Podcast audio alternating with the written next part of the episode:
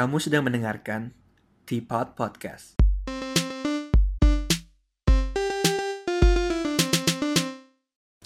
Hai guys, welcome back to Teapot. Perspektif kita kali ini judulnya Peduli Undang-Undang RUU KUHP dan nasib KPK.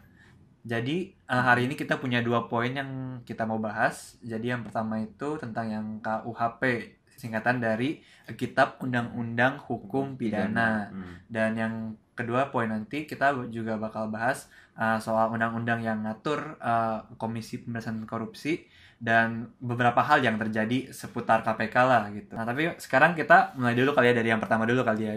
Jadi kita bakal mulai dari tentang RUU KUHP. Nah, yang RUU KUHP ini mereka nyentuh banyak bagian. Ada ada pasal yang melarang penghinaan presiden dan wakil presiden, penodaan agama, terus em, Soalnya Pasal- ngikutin kayak living law yang yang hukum masyarakat bahkan hukum-hukum yang gak tertulis di undang-undang pun kalau itu disetujui oleh masyarakat lu bisa dipidana secara hukum gitu. orang bisa masuk penjara atau Ah, di kena denda. Hmm. Terus juga eh, pasal tentang kumpul kebo sama Oh, itu absurd sih. sama tentang alat pencegah kehamilan atau kontrasepsi. yes. Jadi Fer bisa mulai jelasin salah satunya. Nah, yang pertama kan eh, tentang ini nih, eh, yang lagi rame tuh penghinaan presiden dan wakil presiden. Eh, ya kayak, menurut lu boleh ya kita ngina-ngina presiden secara logika? Hmm, sebenarnya kan cuma pendapat. Sebenarnya tergantung sih seberapa parah. Em, Seberapa parah? Iya sebenarnya kritik itu boleh-boleh aja kan ya. Hmm. Jadi takutnya tuh ju- justru orang-orang khawatir itu kalau misalnya hukum ini disetujuin, takutnya presiden jadi anti kritik. Dikit-dikit, oh lu ngina presiden, lu bisa masuk penjara segala. Ini juga membatasi kebebasan pers katanya. Jadi kalau misalnya persnya nulis sesuatu tentang presiden, terus habis itu presidennya nggak seneng, dia dia bisa, Bisa. jadi dilaporin Wah. gitu. jadi undang-undangnya kayak undang-undang karet gitu ya. Iya, jadi yang masalah dari semua undang-undang itu karena emang semuanya masih pasal-pasal karet. Kayak yang kemarin kita bahas itu, ini masih banyak multi tafsirnya. Jadi Hmm. ya makanya jadi berbahaya gitu. Masuk kedua juga yang penodaan agama kan. Katanya itu eh, di pasalnya tertulis kalau nggak salah ya. Jadi lu bisa dilaporin kalau misalnya ada satu golongan agama tertentu mereka merasa tersinggung Waduh. ini tulisannya merasa loh lu bayangin gimana caranya lu uh, mendefine perasaan Hmm. kalau lu bikin aturan dari perasaan susah banget kan soalnya Iya, orang. Indonesia banyak yang baperan jadi kalau kalau lu bisa aja yang lu katain ke, ke gua gua mungkin gak bisa tersinggung tapi lu ngomong ini ke orang yang sa ke orang lain mungkin dia dia bisa tersinggung Hmm, bener, terus bener. lu bisa kena pasal ini juga gitu Terus yang ketiga hukum masyarakat atau living law. Iya, yang itu orang pada takut kan peraturannya nulis kayak kita harus nurutin aturan-aturan yang ada di masyarakat walaupun Hmm. itu nggak tertulis di undang-undang karena Hmm. mereka mau menghormati peraturan yang lebih ke cultural gitulah kayak adat Hmm. istiadat. Nah, tapi ini menjadi perhatian karena orang-orang takut nantinya ka- Oh. karena ada banyak ma- mayoritas, Hmm. mereka jadinya bisa Oh. nindas yang minoritas Oh, jadi kayak mereka bisa kayak buat bilang aja oh ada hukum ini kok kayak gitu. Iya, jadi kalau mereka mereka nggak mereka nggak setuju karena yang minoritas sedikit berbeda dari mereka, Hmm. mereka bisa akhirnya punya jalur hukum buat ngelakuin ini. Ya gitu. Lumayan bahaya yang ini ya. Bahaya sih, iya. Habis itu pasal melarang persetubuhan. Hmm. Iya dulu sebenarnya ada pasalnya itu cuma nggak boleh eh, kayak pokoknya lu bersetubuh sa- sama yang bukan eh, istri atau suami lu gitu. Mm-mm. Jadi cuma cuma ngatur orang-orang yang udah nikah. Mm-mm. Nah, tapi sekarang pasal ini juga ngatur buat orang-orang yang belum nikah. Jadi siapa pun yang bersetubuh bi- bisa dilaporin. Nah, tapi bingungnya kan siapa mau ngelaporin juga gitu kan. tahu dari mana? Gitu ya? tahu dari mana kan berarti kan Tetangga gitu. eh kalau mau ngelaporin kan harus ada barang bukti dong. Emangnya lu Hmm. lu nya mau merekam gitu da- dari jauh kan kan nggak mungkin gitu. Yang hukum ini tuh buat semua penduduk Indonesia atau bahkan juga orang asing. Yang orang asing gue kurang tahu ya. Tapi buat orang Indonesia sih.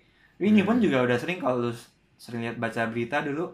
uh, bisa di kampung-kampung dulu Hmm. kayak sempet mereka benar-benar nggak suka yang ginian juga kan. Jadi Hmm. mereka sempet sering ge apa ngerebek orang ya Hmm. gerbek orang kayak tiba-tiba datang aja gitu da- datang aja di lu oh gitu?" ini berzina nih berzina Oh. ternyata dulu sempat kayak diarak telanjang keliling kampung ternyata mereka suami istri gitu Ah. padahal mereka sah gitu kan saya kira Hmm. mereka sampai trauma psychologically dan itu menurut gua lumayan sadis Ah, sih lumayan nah itu aja kan belum kan Hmm. itu aja belum masuk jalur hukum udah main hakim sendiri apalagi nanti mereka udah punya jalur hukumnya bakal lebih bahaya dong Hmm, hmm, hmm. Waduh. Terus yang pasal kumpul kebo tuh gimana nih maksudnya?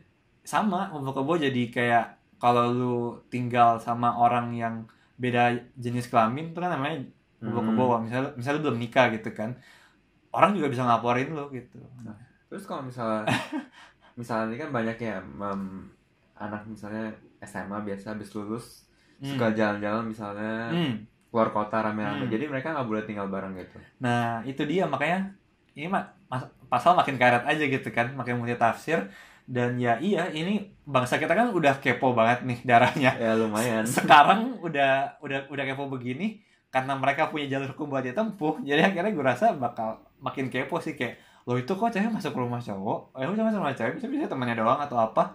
Akhirnya ya bisa ditelusuri lebih lanjut atau apa? Ya jadi semakin kacau lah. akhirnya. Gila ya. Nah yang terakhir kan, ya bukan terakhir sih sebenarnya Ada banyak. ada banyak tapi ini yang menurut kita menarik aja. Satu lagi kan yang eh, jadi ada peraturan kalau lu nunjukin alat pencegah kehamilan kayak kondom atau alat kontrasepsi ke anak-anak yang padahal kurang dispesifikasi umur berapa Hmm. tapi kayak kalau di Indo anak itu di bawah 17 kali ya mungkin ya. Hmm. Iya. Jadi katanya itu juga bisa dipidana. Padahal banyak orang mikir kan Itu pendidikan penting. seksual itu penting. Iya, bener. Nah, kalau menurut lu gi- gimana nih soal ini? Yang ini ya menurut gue sih dari kecil sebenarnya harus diajarin ya. Hmm, Walaupun gue ngerasa di Indonesia nih hal yang lumayan tabu benar. buat orang-orang. Tapi gimana pun juga ini harus dijelasin ke anak kecil, eh, bukan anak kecil, anak-anak.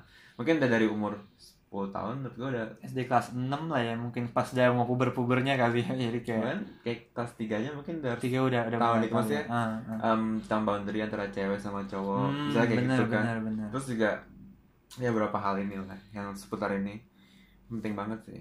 Ya walaupun nggak harus spesifik, oh itu namanya kondom gitu. Hmm. Tapi maksudnya iya sih kan misalnya katanya oh iya kalau misalnya dia jalan pakai kondom ntar orang anak-anak kira oh boleh ya seks di luar nikah gitu misalnya gitu Oh, kalau mikir gitu gimana Hmm. itu biasa yang jadi argumen tuh kayak menurut gua sih kayak misalnya lu di sekolah diajarin jangan mencuri gitu kan Hmm. tapi Indian pasti masih ada aja orang yang mencuri gitu kan Hmm.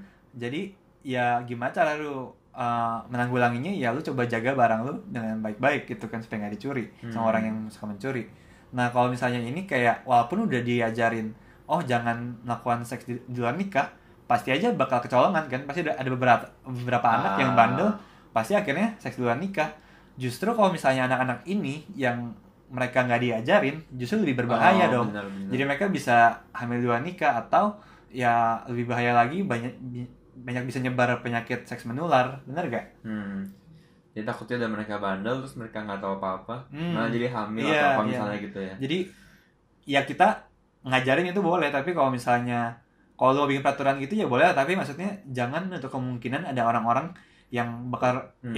keluar jalur dan kalau misalnya mereka keluar jalur pun setidaknya kita bisa meminimalisir Hmm, benar resiko-resiko juga. Hmm. tersebut. Iya. Ini kira-kira ada kabar nggak nih eh, yang RUU KUHP ini kapan bakal disahin? Ya kalau nggak salah sih kemarin eh, minggu ini ya sekitar tanggal 20-an September itu bakal Mhm. disahin. Tapi karena banyak eh, penolakan dari masyarakat, Mhm. akhirnya presidennya sempat nunda katanya, nunda buat pengesahan ini. Nggak tahu deh. Di- Ditunda maksudnya kayak di Hong Kong kali ya. Tapi ntar bakal disahin juga gitu. Kayaknya Kan dia no, di Hongkong kan akhirnya nggak disahin. nggak disahin kan. Tapi ya kita lihat Iya, aja deh iya, ya. Kita, kita, iya. kita kawal aja deh. Hmm. Tapi ya menurut gue menarik sih banyak hukum yang pasalnya karet dan multitafsir. Hmm. Gue sempat ngobrol sama temen gue yang ngambil jurusan hukum. Hmm. Terus gue sempat nanya dia di orang in- di Indo orang di Indo orang Indo in- orang. Iya iya. Dia hukum di ambil Indo. ambil hukum di Indo ya. Terus gue sempat ngomong ke dia, gue sempat bingung gitu kan. Soalnya pasalnya su- susah-susah gitu kan. Gue sempat Hmm, nanya iya kayak why the civil laws are so hard for the ci- civilians to understand kayak Ah, kayak kenapa kayak aturan buat orang-orang tuh sangat susah dimengerti buat orang-orang orang-orang biasa. Iya, Iya, bener iya, kan sih? Iya kan? bener. ya kayak maksudnya lu jangan bikin susah orang-orang lah maksudnya kayak kalau Ah. kalau lu main olahraga kan kalau peraturannya nggak jelas gimana mereka bisa main gitu kan justru karena mereka tahu oh kapan gua harus tendang bola Hmm. misalnya bi- bi- biar, bisa gol atau gimana kan mesti ada peraturan yang jelas dong berarti Iya. Tapi itu bukannya supaya mereka mau buat hukumnya se nggak multi tafsir mungkin. Jadi cuma bisa satu definisi gitu. Makanya biasa susah-susah gitu. Ah justru itu makanya e- emang seharusnya kan di- dibikin uh, tiap multi tafsir tapi ini Ah. udah susah masih multi tafsir lagi jadi Oke. kayak udah lu nggak ngerti artinya apa dan itu bisa Ternyata- ditarik oh, ke mana-mana gitu jadi lebih bahaya lagi iya, kan iya, jadi sekali lu salah mengerti ya udah habis aja gitu Hmm. Jadi RUU KUHP ini banyak rasanya sih gue ngerasa banyak merugikan orang pada umumnya ya. hmm benar-benar Jadi sebenarnya apa tujuan mereka mencetuskan um, Kayak bikin revisi ini Ya, gitu revisi ya. ini ya benar. gak gitu yakin sih Sem- sempat baca di Line Today juga ya Hmm. semoga salah sih Hmm. yang di ngomongin katanya mereka juga nentuin hukumannya aja pakai pakai perasaan katanya jadi Apa? kayak pakai perasaan jadi kayak ini lima tahun cocok gak ah, kayaknya tiga tahun lebih cocok gitu terus kayak kalau ditanya dua, dua, dua tahun tiga tahun kenapa ya nggak ada jawabannya katanya cocok aja gitu Jadi mereka nggak ada atas dasar apa, kenapa itu cocok iya, gitu. iya makanya serem banget gak sih lumayan parah. Iya. Oke. Oh iya, gue juga denger-denger yang KUHP tuh ada yang ngomongin tentang koruptor ya. Kalau nggak salah koruptor tuh dulu penjaranya minimal 4 tahun, sekarang jadi 2 tahun. Iya, itu shady banget gak sih? Masa Iya, bisa lumayan. turun gitu hukuman? Terus ya itu, ini juga bisa nyambung ke topik kita yang kedua sih, ke nasibnya KPK itu sekarang gimana? Hmm. Kan kemarin lagi rame juga ada, uh, kalau nggak salah tanggal 16 September kemarin, mereka baru DPR, baru Hmm. ngesahin undang-undang KPK yang orang-orang menilai itu banyak melemahkan uh, Komisi Pemberantasan Korupsi. Mm-mm. Ya, padahal lu pribadi kalau disuruh pilih lembaga mana yang paling percaya di Indo? Kira-kira salah satunya. KPK apa yang percaya kan? Soalnya kayak mereka yang paling bersih, berasa nak nangkepin koruptor. Yang lain kan DPR terkenal sering tidur, presiden presiden sering dikendalin dikendalin partai-partai segala kan. Ah. Iya, jadi KPK itu emang orang-orang sayang banget sih sama KPK sih. Mereka badan independen gitu. Iya, terus survei aja menunjukkan juga orang-orang paling percaya, Percaya sama, sama KPK. KPK. Oh. Nah, tapi mereka sempat bikin aturan supaya katanya KPK ini tuh terlalu besar wewenangnya. Jadi superior gitu. iya, terus jadi mereka mau bikin dewan pengawas Mm-mm. yang isi lima orang buat ngawasin K- K- KPK. Sebenarnya kalau ngawasin doang sih nggak apa-apa, tapi orang pada bingungnya kenapa dewan pengawas ini juga di, dikasih ke- kekuatan power Hmm, gitu hmm. buat uh, ngasih izin ngasih bisa- izin. uh-uh. atau nolak izin buat investigasi Oh jadi KPK mesti datang ke badan ini dulu. dewan pengawas. Dewan pengawas, Iya. dewan pengawas terus nanya, oh ini boleh cek ini nggak? boleh cek ini gak gitu. Iya kalau misalnya nggak boleh ya udah berhenti gitu. Berarti ka- kasus stop di sana gitu. Ada disebutin nggak? Kayak ditolak itu misalnya alasannya apa atau nah itu dia. Mungkin belum tahu kan ntar gimana. Tapi tapi ini udah disahin kan? udah disahin. Cepet banget disahinnya dan itu makanya semua orang juga kaget gitu. Kayak oh cepet banget terus KPK-nya berasa mereka nggak nggak dikasih nggak dimintain masukan buat revisi undang-undang ini jadi Oh. mereka juga kayak sedih banget sih Oh, DPR langsung oke gitu. Iya semuanya langsung kayak setuju, setuju, setuju aja gitu.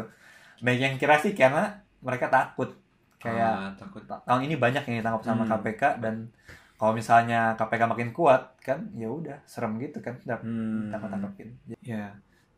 Terus belum lagi katanya juga iya jadi makin lemah karena KPK-nya juga kalau di pengadilan sekarang jadi dia udah nggak boleh jadi jaksa penuntut umum lagi ya. Jadi cuma kayak di pinggiran doang jadi kayak cuma investigasi habis itu udah ka- kasusnya dikasih ke orang gitu. Mereka nggak boleh jadi penuntut lagi. nggak bisa jadi penuntut lagi katanya ntar.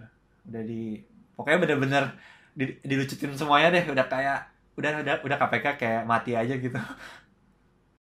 Ya jadi kalau dilihat semuanya dari mulai mulai dari undang-undangnya dari kepengurusan KPK yang juga kemarin bermasalah Hmm. pemimpin yang dipilih juga, juga juga bermasalah kayaknya emang ini emang suatu yang emang mau ngalamin KPK sih dan Hmm. to be honest gue juga sedikit kaget karena ya tahu dulu pendukung-pendukung Jokowi kan sering apa Mhm. bilang oh iya Jokowi bakal K- KPK gitu Ah, ya agak sekarang buat para pendukung Jokowi juga bisa jadi introspeksi sih Ah. maksudnya kayak di polit di politik tuh nggak ada yang 100% bener lah maksudnya kalau misalnya bener nggak mungkin dia ngalamin KPK kayak gini dong hmm. kayak yang kemarin kita bahas kalau lu udah ngedukung satu orang ya tetap harus kritis lah Hmm. kalau dia salah ya ya lu kritik gitu Hmm. kayak nonton bola aja masa misalnya lu fansnya Barcelona gitu terus bar- lu mau ngaco gitu ya iya mereka mainnya ngaco atau strikernya nggak nggak bisa golin Ah. setahun gitu pasti lu boleh dong bilang oh kita butuh striker yang- yang lebih baik gitu maksudnya Hmm. maksudnya lu boleh dukung sat- satu orang ta- tapi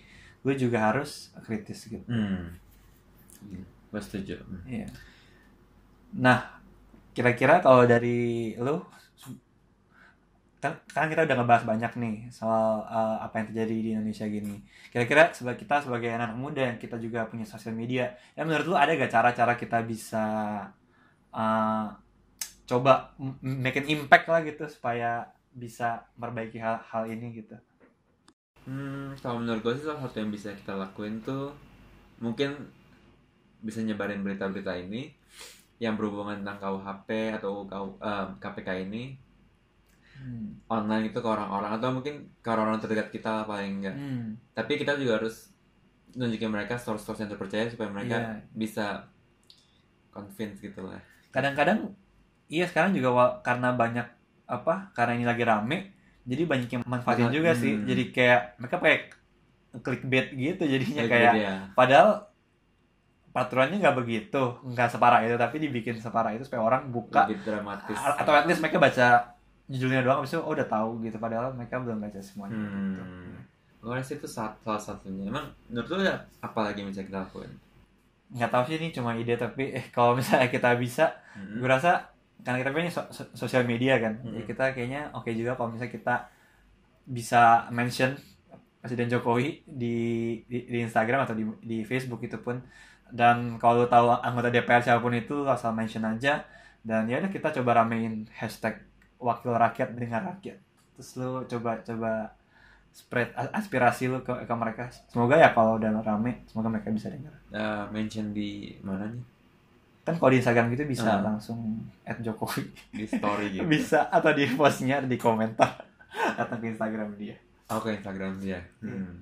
kalau nggak banyak petisi petisi juga kemarin lu bilang nggak banyak petisi gitu di online ya betul Hmm, Ada yang buat ingin buat nolak RUU KUHP ini. Hmm. Jadi kan kita udah lumayan panjang. Jadi sebelum kita tutup ada poin apa yang mau lo tambah nggak Fer? Ya jadi kayaknya sih kalau mau dibahas semuanya mendetail gitu sih pasti bakal panjang banget sih Hmm. tapi ya tadi kita coba poin-poin pentingnya dan ya gue rasa kalau lu dulu dukung Pak Jokowi ya sekarang saatnya lagi janjinya dia, dia. kalau misalnya dulu, dulu lu nggak dukung dia ini bu- juga bukan saatnya ngata-ngatain Hmm. ini saatnya lu juga tetap lagi kritis. janji dia Hmm. harus kritis buat dia ya Nah, ya semoga uh, peraturan ini bisa dirubah untuk yang lebih baik lah. Hmm. Semoga Indonesia lebih baik ya. ya sih boleh boleh oke itu aja. Sekarang kita pamit dulu. Sampai jumpa minggu depan. Bye bye.